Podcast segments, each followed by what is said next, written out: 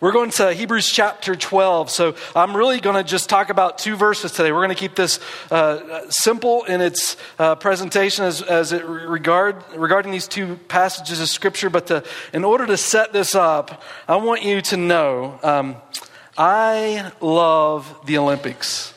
Like it's, you know, it only comes every four years, and those random sports that don't get the recognition that they deserve. I mean, where else are you going to go to watch a guy on a with a giant stick launch himself 20 feet into the air, right, and over uh, over another stick in order to to win a gold medal, or or a guy that can just chuck a giant stone, you know, so many yards and and celebrate that. I mean, the, the randomness of the Olympics, and to watch someone uh, tailor their their their, skills towards a, a particular craft is just in, incredible to me. I, I remember uh, as, a, as a young person, you know, I've, I've watched the Olympics for the last I don't know, 30 years ago, I think I, my, my love for it started to grow. And, and, um, and seeing athletes like Carl Lewis and Jackie Joyner Kersee and Rulon Gardner and Mia Hamm, I mean, it was, it, it's exciting to see. I think one of my favorite athletes during the Atlanta Olympics, I don't know if you remember this one, Michael Johnson. I mean,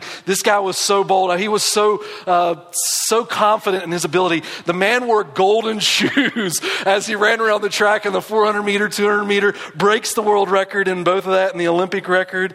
Uh, just, I, I, just remember as a kid being captivated about it. You know, you kind of dream your dreams. Bruce Springsteen in the background, Born in the U.S. You know, whatever. Just that's going to be me. You know, on a podium getting a gold medal one day. There's the, the patriotism. I think of what Olympics were has, has diminished in, in what it was in the past. But or how about this one? You can't forget about the dream team. We're talking about John Stockton, right? and Karl Malone and and all, all the, the, the two jazz players, along with the rest of them, they're not as important as the jazz players, but, but there they are, right? And then, you know, watching the Olympics and all these wonderful sports, something began to happen to me. I started to get older, and I realized my opportunity for a gold medal is diminishing, right? But then redemption happened in the form of the Winter Olympics. And lo and behold, I was introduced into my new favorite athlete, Matt Hamilton, of the curling team. And my dream lives on, right? I mean, uh, uh, Matt Hamilton's the guy on the right sporting the incredible stash there. Any guy wearing that on the world stage, you know, his wife's like, just shave. He's like, no, there is some confidence in that guy right there. Matt Hamilton has, has redeemed my opportunity to win the Olympics.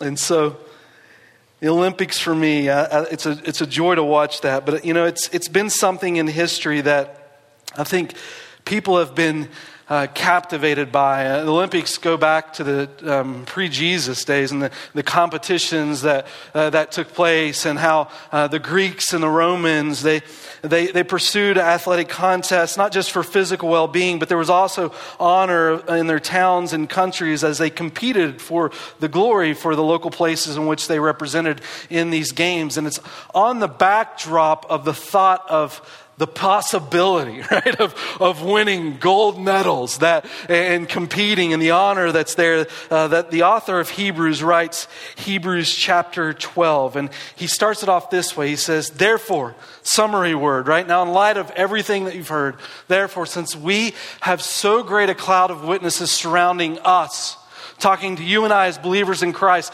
Let us also lay aside every encumbrance and the sin which so in easily entangles us, and let us run with endurance the race that is set before us. You know, when I when I think about this this verse, I'm like, you've got me until the word endurance, because like, I don't know. I like sometimes I'll joke with my wife. I'm like, how do you want me to walk around today? Like this, like this, or like this? You know, it's like I, I don't have the endurance I, I used to have. I, I just humiliated myself in public there, but but we t- talking about endurance, and it's, it's, it's recognizing that there is some effort that takes place in, in, in what's being discussed here. And, and, running running with endurance is this idea of, of, a summary from chapter 1 to chapter 11. We've seen in these chapters the, the beauty of who Christ is and what that represents for you. And if you're just joining us, I'm, I'm sorry to just rudely put this in a summary for you because the, uh, the picture of Hebrews is incredible for the life of a Christian. And, and what is communicated to us that everything in the past that, that you see in the Old Testament was a shadow. Colossians 2 talks about that. Hebrews chapter 9, verse 24 talks about that. It is a shadow of something greater that is coming. And what is coming is Jesus. And Jesus is the fulfillment of all those things. Jesus is prophet, priest, and king. Jesus is temple, Sabbath, and sacrifice. Jesus fulfills the law. Jesus is all of it. And he established the new covenant that we could come into relationship with him. All of it culminates in Christ. And the purpose for which we are created is to know Jesus as he desires to make himself known in our lives. We're created for relationship in Christ. And so all of Hebrews is painting this picture uh, of the beauty of who Christ Christ is. It is fueling the fire for us in passion in Jesus. And now it's saying, in Christ, now run. And the picture for us is in the middle of this stadium, being surrounded by a great cloud of witnesses, knowing that now, now is your race. Run this race with endurance. Some people have wondered what do people do in heaven, right? um, and, and they've actually used this verse to sort of illustrate some of the thoughts of what people might do in heaven. And they take this word witness and they sort of make it mean spectator. Now, I want us to know that's not the only thing it means, but, but just think about this for a minute. What, what do people do in heaven? The picture is sort of like here are all of these saints. You've just read about them in chapter 11. And they're this cloud of witnesses now. They've run their race, and now here they are. As you step into the arena, and you begin to run your race. You've been surrounded by such a great cloud of witnesses. And people, people often ask, do, do people in heaven, are they aware of, of what we are doing on earth? Right? And I think Peter, in 1 Peter chapter 1, verse 12, he talks about uh, even the angels long to look into what God is doing in, in the course of history. And we, we as individuals, we think about Jesus and his faithfulness. In Hebrews chapter 13, verse 8, it says, Jesus is the same yesterday, today, and forever. Um, so we, I think as, as human beings, we are seeing unfold. I think we'll be completely aware of the course of history, how God has laid out his redemption story, because it would ultimately inspire the praise of his people for him in all of eternity. So I don't think people who have gone before us are ignorant of what has taken place in the, in the course of history. I think, I think they're aware of it to the glory of God. In fact, if I use a proof text, I would say um, not so much Hebrews 12, but I think Matthew chapter 17, when the disciples went with Jesus to the Mount of Transfiguration. It talks about Moses and Elijah coming down and conversing with Jesus. A couple interesting things you can learn from that passage secondhand that, that one, they recognized Moses and Elijah. So, how could they recognize Moses and Elijah after they've passed? I think Moses and Elijah had a form that represented what they looked like in their earthly bodies as they walked in this, in this world.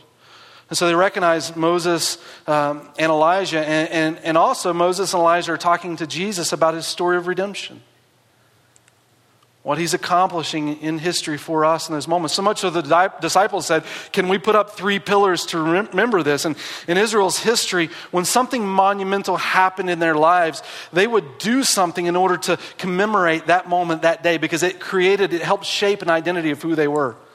I think it's important for your families. Like, I, I don't think it's good to become legalistic and just, and just create a bunch of rules and then sort of forget the reason why you do the things that you do. I think it's important to be intentional in the, in the way that you do things. But there are things that happen in the history of your family that sort of define why your family is the way that they are. And hopefully, hopefully those, those things are, are refined in Jesus, right? But I think it's important to go back and remember those moments that helped shape where you are today or who you are today. And, and the, the disciples are doing the same thing in Matthew chapter 17, but they're, they're teaching us about the picture of those that have gone before us. And here they are talking with Jesus, aware of the circumstance. And so when I think about people that have gone on into eternity, are, are they aware of what happens today? I think so. But I also want us to know that I wouldn't use this verse to primarily teach that. I think it's important to say, okay, there are witnesses, and so the word witness can be translated spectator. But there's a, there's a little more to this idea of witness. And you think about this for a minute. The author just said, You're in an arena and everyone's looking at you, right? like, uh, for what?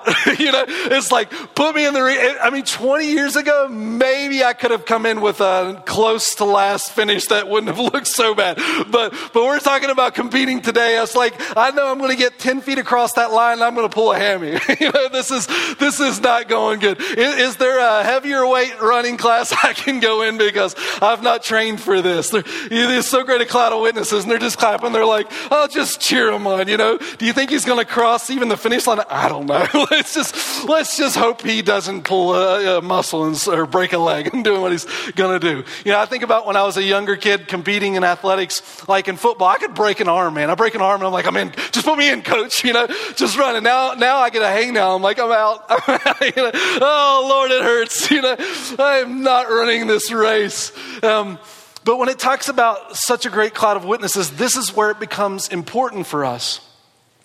Because this word witness doesn't just mean spectator, it actually, it's actually where uh, we get the English word for martyr.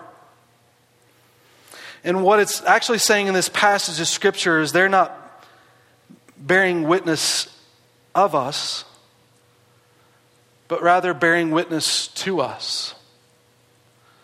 This great cloud of witnesses are surrounding uh, the arena to, to bear witness to us that Jesus is faithful and we are able in him to finish this race. It's not about your strength, it's about his. So you think about the, the pressure of what this moment could be without the understanding of witness. It's saying, okay, all these people in Hebrews chapter 11, they ran the race. Look at them, they're spiritual giants. And now they put you in. What are you going to do? Everyone's watching. The weight of the world is on your shoulders. How are you going to do that? You train for this. I don't have the strength for this. And the witnesses are saying, We know. That's why we're here to cheer you on. Not to find the strength within yourself, but to see that as we trusted in Jesus, He supplied what we needed. And now we're not here to bear witness of what you're doing, we're here to bear witness of what Jesus has done. You can run this race, you can cross that finish line. So let's just specifically ask them, because this text sort of unfolds that for us. How, how do we run the race before us? Because what this verse is, is saying to you is um, put your neck out, strive, lay it all on the line in His grace display the glory of who Christ is. How do we run the race? You know, the imagery for which the author selected here, I, I love because in the days of the early church, you think there's no internet, and you could just say, no, no joke there, there's no cell phones, you know that. I mean, there's, there's not a lot of easy avenues to get news, you know? Um, there's not a lot of large places for gathering. They, they did have some in the culture of this day, but by far, the largest place you could go to meet, meet people and to rub shoulders and to enjoy company, it, it was, it was at these games. And, the, in fact, the political leaders knew it too. And if they wanted to, to, to share new news from the emperor, if they had some kind of platform they wanted to promote, everyone knew if you wanted to know the latest and greatest things happening in Rome, the place that you would assemble is it's at the Olympic Games. As you gather together, everyone is there, right? And so everyone would gather, and then in would walk the dignitaries or the leaders of, of the area or, or over the region, or, or sometimes if it was important enough, the leader of leaders. They would, they would come to these games and everyone would watch and look because he was the one that, that provided what it took to have this competition to begin with. And, and when he would gather, he would stand in a prominent place and he would use this as an opportunity to share recent news with the, with the people at the games. That's how word, how everything spread in the society.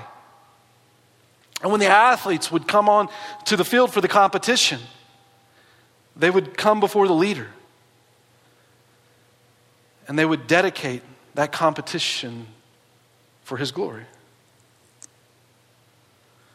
And so here you see in Hebrews chapter 12 now the, the imagery of all of that rather than doing it for the for the cause of man he's he's lifting it and elevating it beyond that scope to the idea of, of living your life in light of god. So how do we run the race that's before us? And in hebrews chapter 12 verses 1 and 2 it, it says this. It says therefore since we've all have so great a cloud of witnesses surrounding us let us lay aside every encumbrance and the sin which so easily entangles us.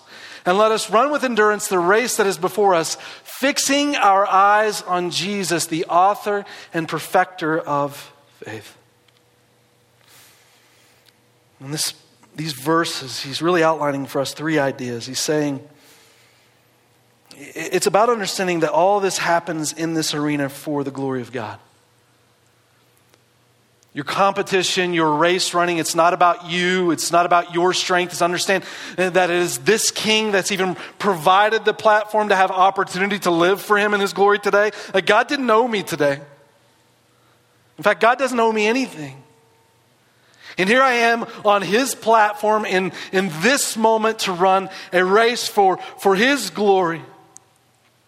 And then he, he sort of, in, in, that thought of running the race, he positions that statement between uh, two ideas to lay aside the encumbrance and sin uh, in order to run and to ultimately look to Jesus.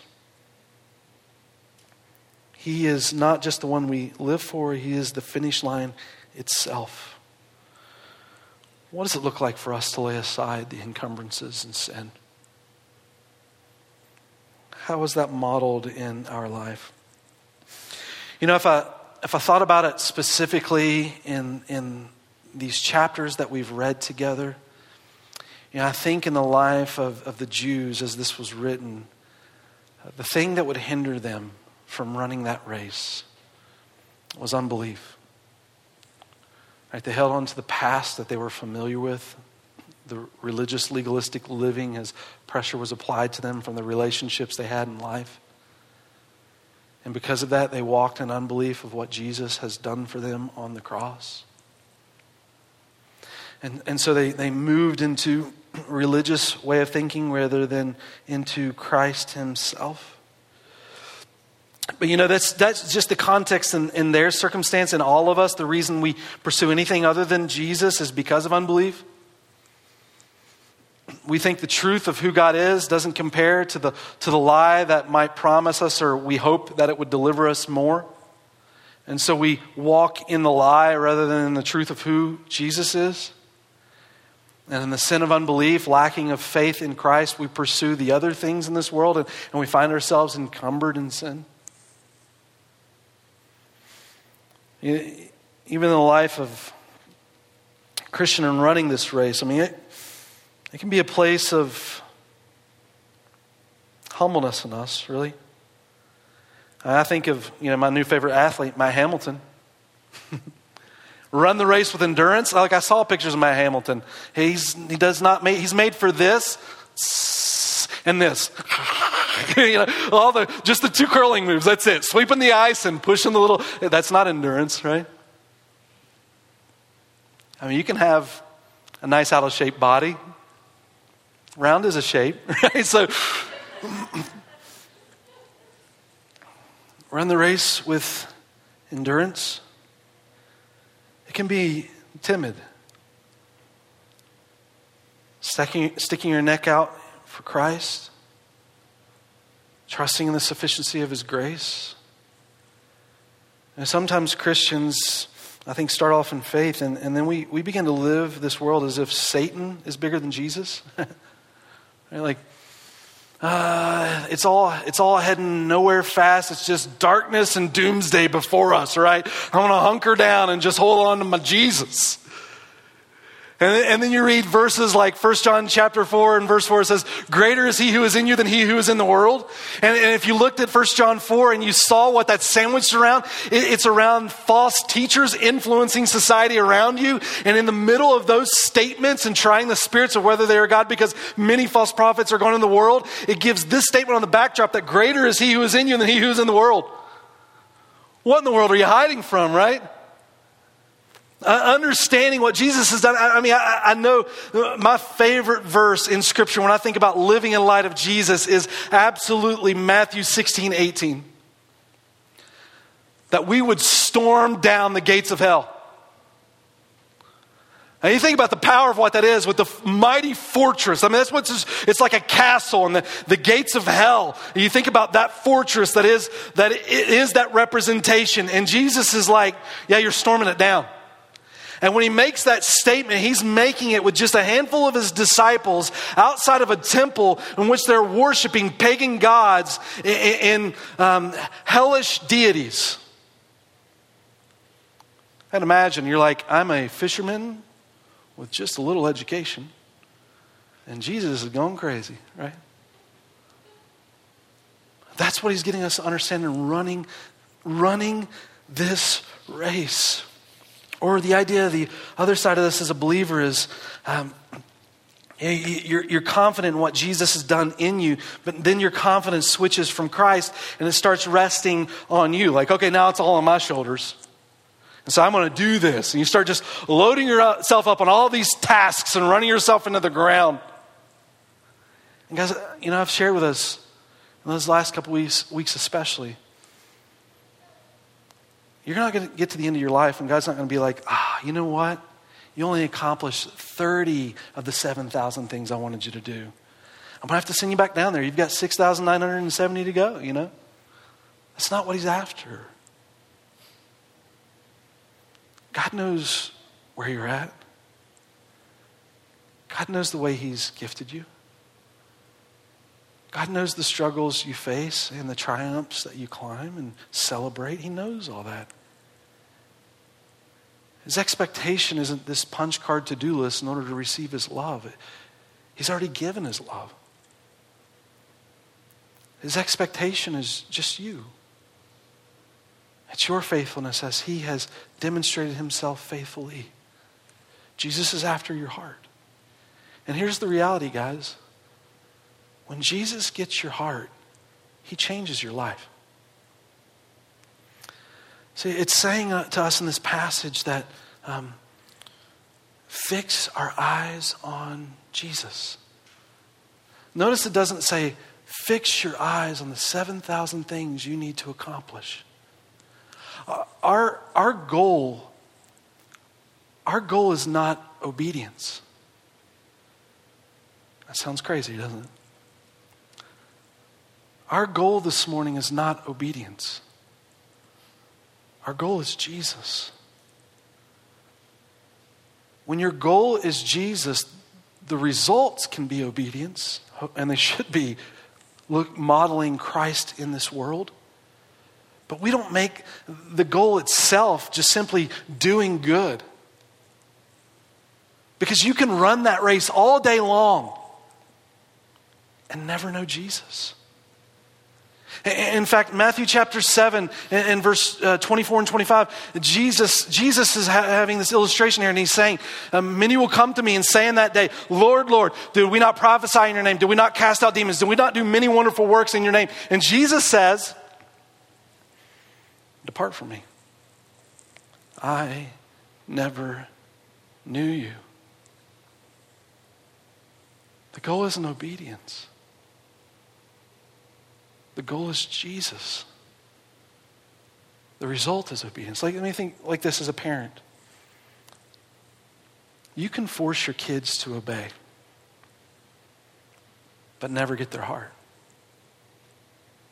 But if you get their heart, they respond in joy to obey. Let Think about running this race, it is so important, those first 11 chapters, to let that saturate your soul in the sufficiency of Christ. Purpose fuels passion. You see the reason for which you were created. I'm created to belong. There's no one that's ever pursued me to this degree, that's ever loved me at the depth that Jesus loves me.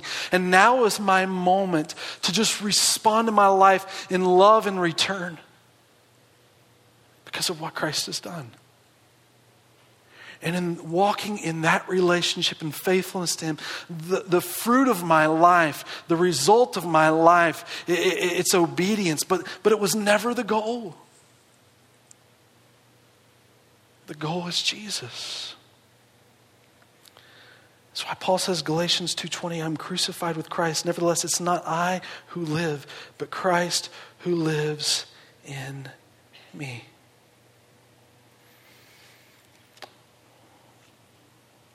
I like uh, the way Amy Carmichael said it. She says it like this It's possible to give and not, and not love.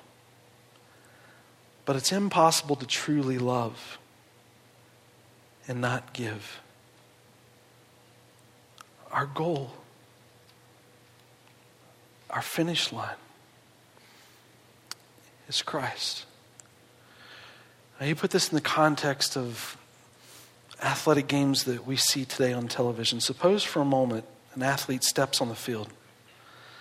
And all of a sudden, he stops listening to the coach and the objective of the game. And and all of a sudden, he starts to listen to the opinion of everyone else in the stands. Can you imagine 20, 30,000 people and the voices that are spoken just get amplified, opinion after opinion. And here you are finding yourself on this field trying to run this race. And, and all of a sudden, you're, you're just lost in the, in the intents and the purposes, and that you forget the goal and you start to, to, to, to fumble and to bumble as, as you move forward. Can I tell you, in living here in Utah, one of the privileges I've had opportunity to do is meet with many of pastors and just church planters and encourage them where they are in lives. And um, one of the biggest reasons I've found that people get discouraged on mission field or in ministry is they start listening to the 10,000 opinions. And they stop losing sight of why. Guys, your why matters. Why do you do what you do? Your purpose fuels your passion. I can tell you in my own life, when I face adversity and obstacles, my heart runs to some specific places in this valley. Because I, I, have programmed my brain to say, Nathaniel, when you face hardships, and I, just so you know, I'm, I'm never leaving this place, all right? So body bag is how you get me to go. But, but when I think um, about the obstacles that I have seen in ministry, there's a place that I just come to within my, my life. Physically, I go there to let my heart resonate on the why. Now, look, you, you can't control your context, you can't dictate what happens, right? But to understand that this is your time to run the race. To meet Jesus face to face and say, Look, God, I, I wasn't in control of the results, you were. But I'm faithful. I want to be faithful.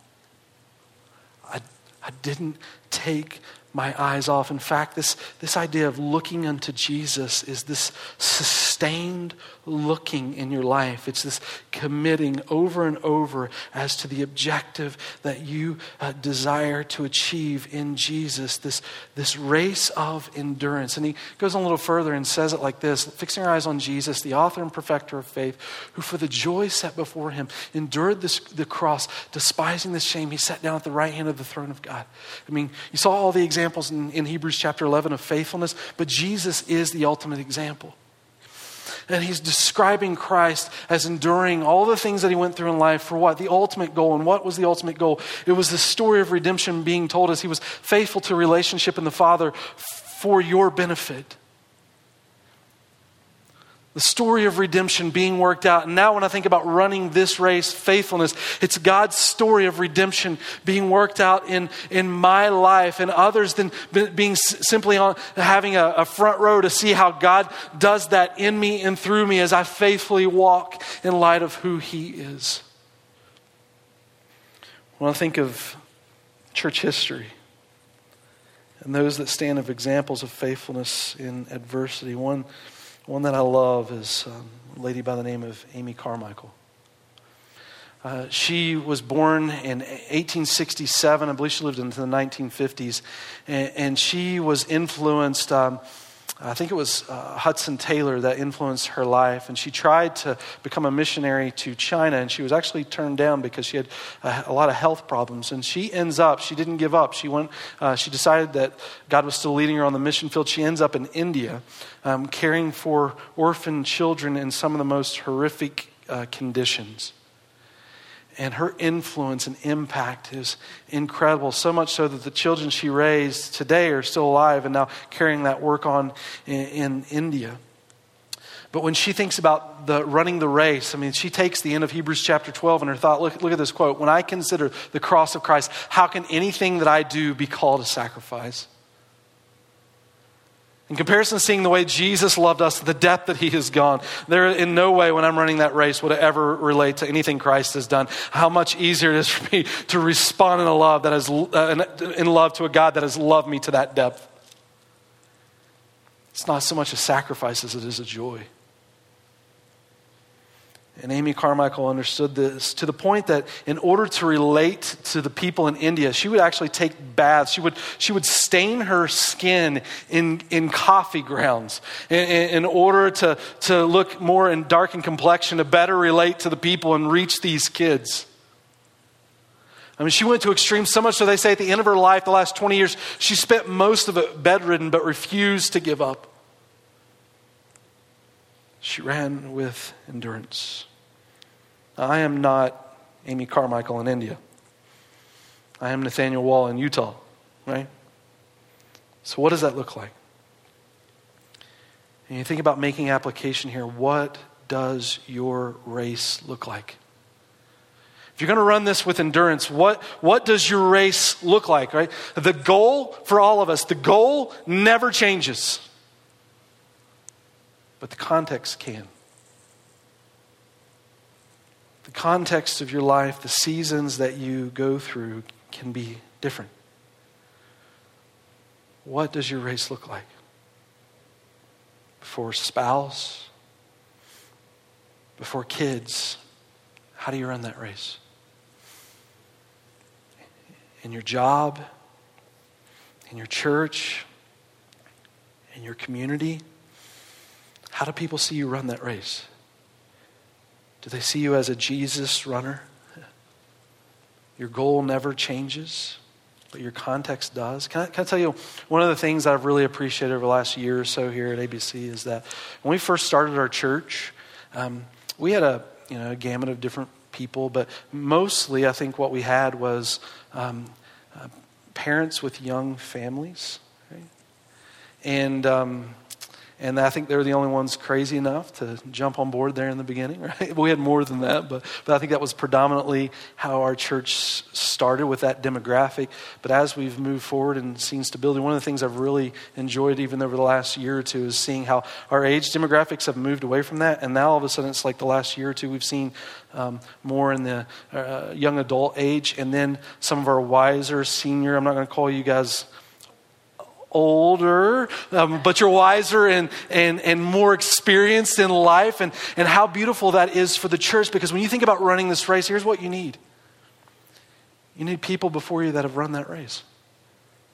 Hebrews 11 shows that. You've been surrounded by such a great cloud of witnesses. Run this race with endurance. I mean, I can tell you, as a young guy, when you go through the first thing, things in your life for the first time, it is a great time to spaz and freak out. And then you look at some of the older generations, they're like, oh, yeah, that happened to me 17 times. And you're like, wait a minute, did you spaz like I'm spazzing? Because this happened, to me right now. And it seems like everyone should always panic when they go through this, you know? And, and wisdom in life teaches you that thing. So you think in a church, the healthy context, the beauty of what God does here is when you get someone in, in their 20s and they're thinking about the next step of life, how now you have opportunity, people in 30s and 40s to pour into that. When you get to 40s and 50s, different, different context, uh, a different way of running the race. What does that look like? Man, don't isolate yourself because there's, there's someone here that's run that race all the way into, into the older generations. And, and guys, I want to tell you, in, in our state, we, we are a young state. If there's anything to honor in life, it's those golden years.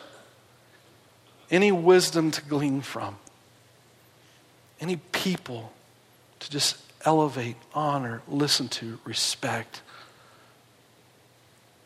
Don't waste those resources. It's an opportunity that God's placed before us by the great cloud of witnesses to run this race. What is the context of your race?